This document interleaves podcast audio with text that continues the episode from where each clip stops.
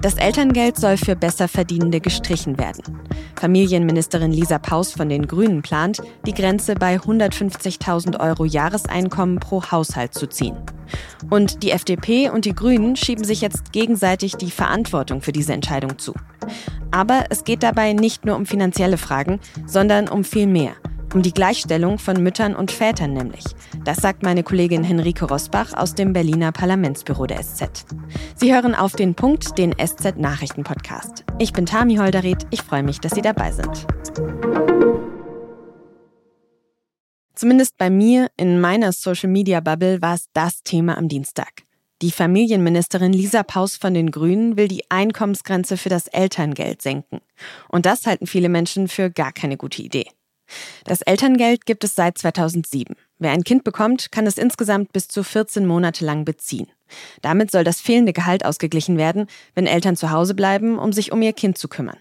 Sie bekommen dann 65 Prozent des Lohns, den sie vorher verdient haben, höchstens aber 1800 Euro im Monat. Und bisher können es alle Paare beantragen, die gemeinsam unter 300.000 Euro Jahresgehalt verdienen. Und genau da will die Familienministerin Paus jetzt eben ansetzen.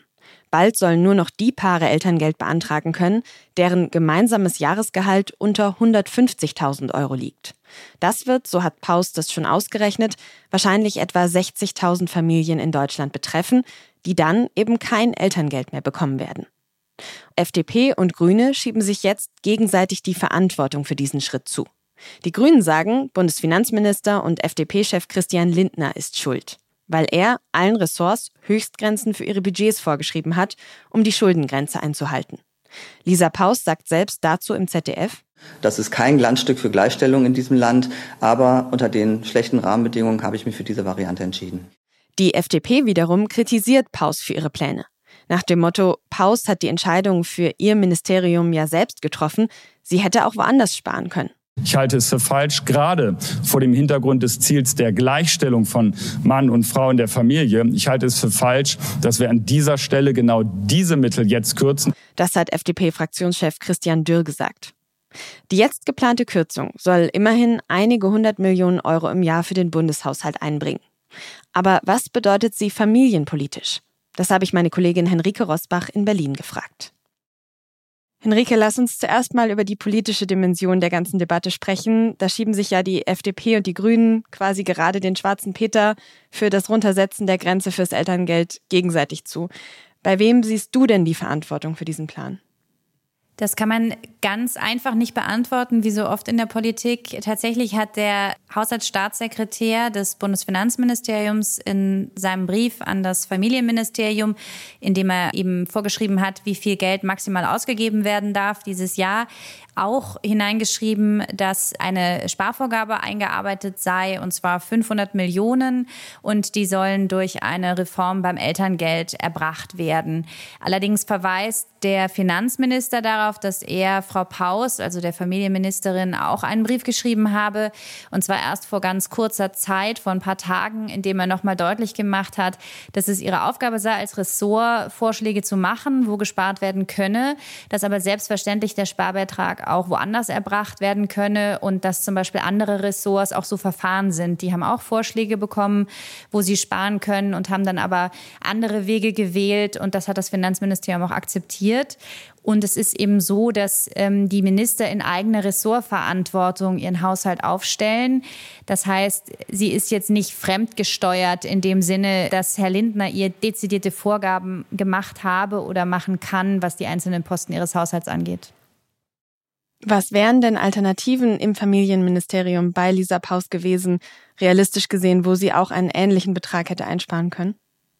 Jedes Ministerium hat in seinem Etat Ausgaben, die sind fest verplant für gesetzliche Leistungen. Im Fall von Frau Paus ist da der größte Posten eben das Elterngeld.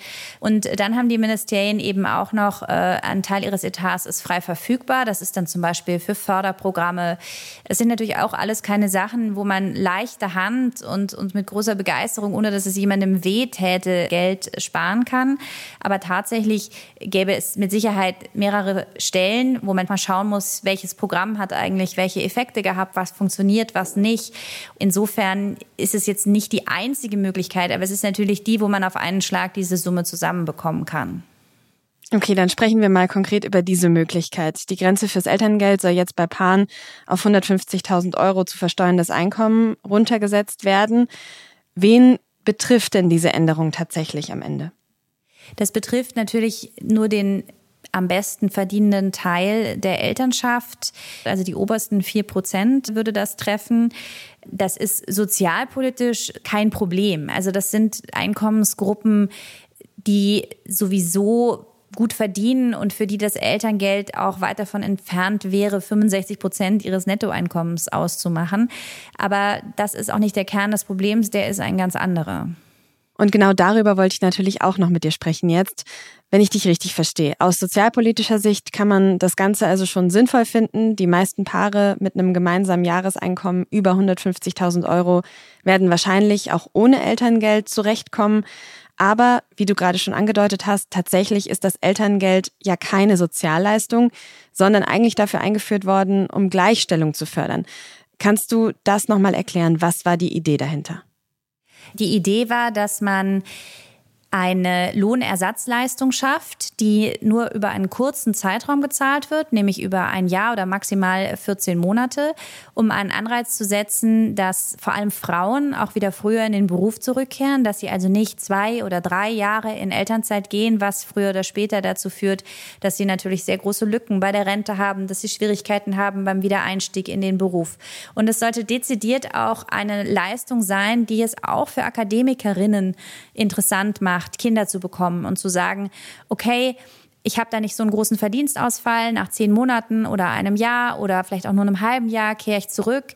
Und das macht es für mich als Modell realistischer oder besser vorstellbar, ein Kind, zwei Kinder, vielleicht auch drei zu bekommen. Und es war sozusagen dezidiert gedacht als ein gleichstellungspolitisches Instrument, dass also durch die Vätermonate auch Männer ein Interesse daran haben können, sich in die Erziehung der Kinder einzubringen, dass dann auch in der Folge, in den Jahren danach was hängen bleibt, dass also Väter sich stärker engagieren bei der Kindererziehung, bei Hausarbeit und so weiter. Und tatsächlich hat man durchaus auch Veränderungen beobachtet. Was bedeutet das dann also, wenn diese Einkommensgrenze jetzt runtergesetzt wird? Also wenn Paare genau gleich viel verdienen, dann ist es so, also wenn jeder ungefähr 75.000 zu versteuerndes Jahreseinkommen hat, dann muss man sagen, wenn da die Hälfte von wegfällt, ist es wenn man in einer großen, teuren Stadt lebt, schon hart. Also dann ist man natürlich immer noch bei den Gutverdienern, aber man lebt dann zu zweit von einem Gehalt und dann kann es in den großen Städten schon zu empfindlichen Einbußen kommen am, am Lebensstandard oder an der Art und Weise, wie man arbeitet. Da muss man dann schauen, wie gut man sich das leisten kann. Aber der realistischere oder häufigere Fall ist ja bei so einem Einkommen, dass vielleicht der Mann zwei Drittel dieses Einkommens verdient und die Frau ein Drittel. Und dann ist es einfach so, welcher Mann wird dann noch zu Hause bleiben und sei es auch nur für zwei Monate, drei drei oder vier, wenn damit zwei Drittel des gemeinsamen Einkommens wegfallen, nämlich fast niemand mehr. Das heißt, zumindest in dieser Gruppe würde das dann dazu führen, dass wieder die Frau vermehrt zu Hause bleibt. Für wie lange weiß man nicht, aber vermutlich dann vielleicht auch für länger. Und der Mann einfach im Job bleibt, weil die Paare sich das sonst gar nicht leisten können. Und was könnte das dann langfristig wiederum für die Mütter bedeuten, die dann eben ohne Elterngeld mutmaßlich länger zu Hause bleiben? Die Idee des Elterngeldes war ja auch so eine gewisse finanzielle Eigenständigkeit von Frauen, dass sie also in der Zeit, in der sie sich um die Kinder kümmern, eben trotzdem noch eine Summe Geld bekommen, von der sie im schlimmsten Fall auch irgendwie alleine leben könnten. Und das fiele dann weg. Das heißt also, diese Unabhängigkeit der Frauen in der Phase der Kindererziehung, die wäre dann weg. Sie wären dann komplett wieder abhängig von ihrem Partner. Und es könnte natürlich auch dazu führen, dass Frauen wieder länger zu Hause bleiben, weil sie sagen, ist ja dann auch egal. So war das früher. Früher waren es im Schnitt zwei Jahre. Jetzt gehen die meisten Frauen nach einem Jahr zurück in den Beruf. Das hat massive Auswirkungen auf die Rentenanwartschaften und auch auf die Wahrscheinlichkeit, auf den gleichen Job zurückkehren zu können, den man vorher innehatte. Aber dann schließen wir jetzt vielleicht mal den Kreis zurück zur aktuellen politischen Debatte.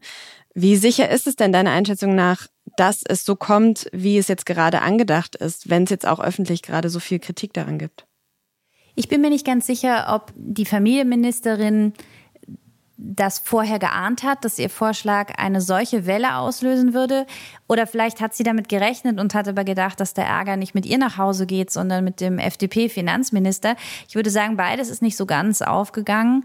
Insofern Es kann durchaus sein, dass es noch anders kommt, dass man noch eine andere Möglichkeit findet. Aber die Haushaltsverhandlungen sind noch lang. Die ziehen sich jetzt im parlamentarischen Verfahren bis in den Winter hinein hin.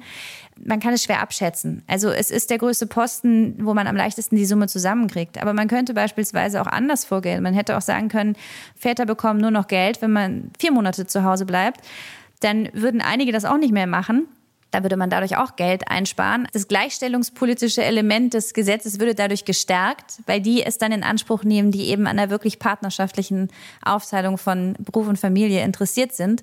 Und die, die das dann nicht mehr machen würden, für die waren die zwei Monate Väterzeit ohnehin nur ein netter Mitnahmeeffekt. Vielen Dank, Henrike, für deine Einschätzung. Sehr gerne. Das Bundeskabinett hat am Mittwochmittag den Haushaltsentwurf für 2024 und die Finanzplanung für die folgenden Jahre verabschiedet. Bundesfinanzminister Christian Lindner will mit einer Neuverschuldung von 16,6 Milliarden Euro im kommenden Jahr die Schuldenbremse wieder einhalten. Über den Haushalt müssen jetzt noch der Bundestag und der Bundesrat entscheiden. Wer profitiert und wer außer dem Familienministerium noch sparen muss, darum ging es schon in unserer Sendung vom Dienstag. Die verlinke ich Ihnen in den Shownotes. Russland und die Ukraine sprechen von einem bevorstehenden Anschlag auf das Atomkraftwerk Saporischia und beschuldigen sich gegenseitig. Ein Berater des Chefs der russischen Atomenergiebehörde hat behauptet, ukrainische Streitkräfte würden bald versuchen, das AKW mit Raketen und Drohnen anzugreifen. Der ukrainische Generalstab wiederum hat in seinem täglichen Lagebericht über angebliche russische Sprengkörper auf dem Dach des AKW geschrieben. Auch Präsident Volodymyr Zelensky hat davor gewarnt. Russische Truppen halten das AKW Saporischia im Süden der Ukraine seit März 2022 besetzt. Es ist schon mehrfach unter Beschuss geraten. Aus Sicherheitsgründen wurde die Anlage inzwischen auch heruntergefahren. Trotzdem ist international die Angst groß, dass der Reaktor beschädigt werden könnte.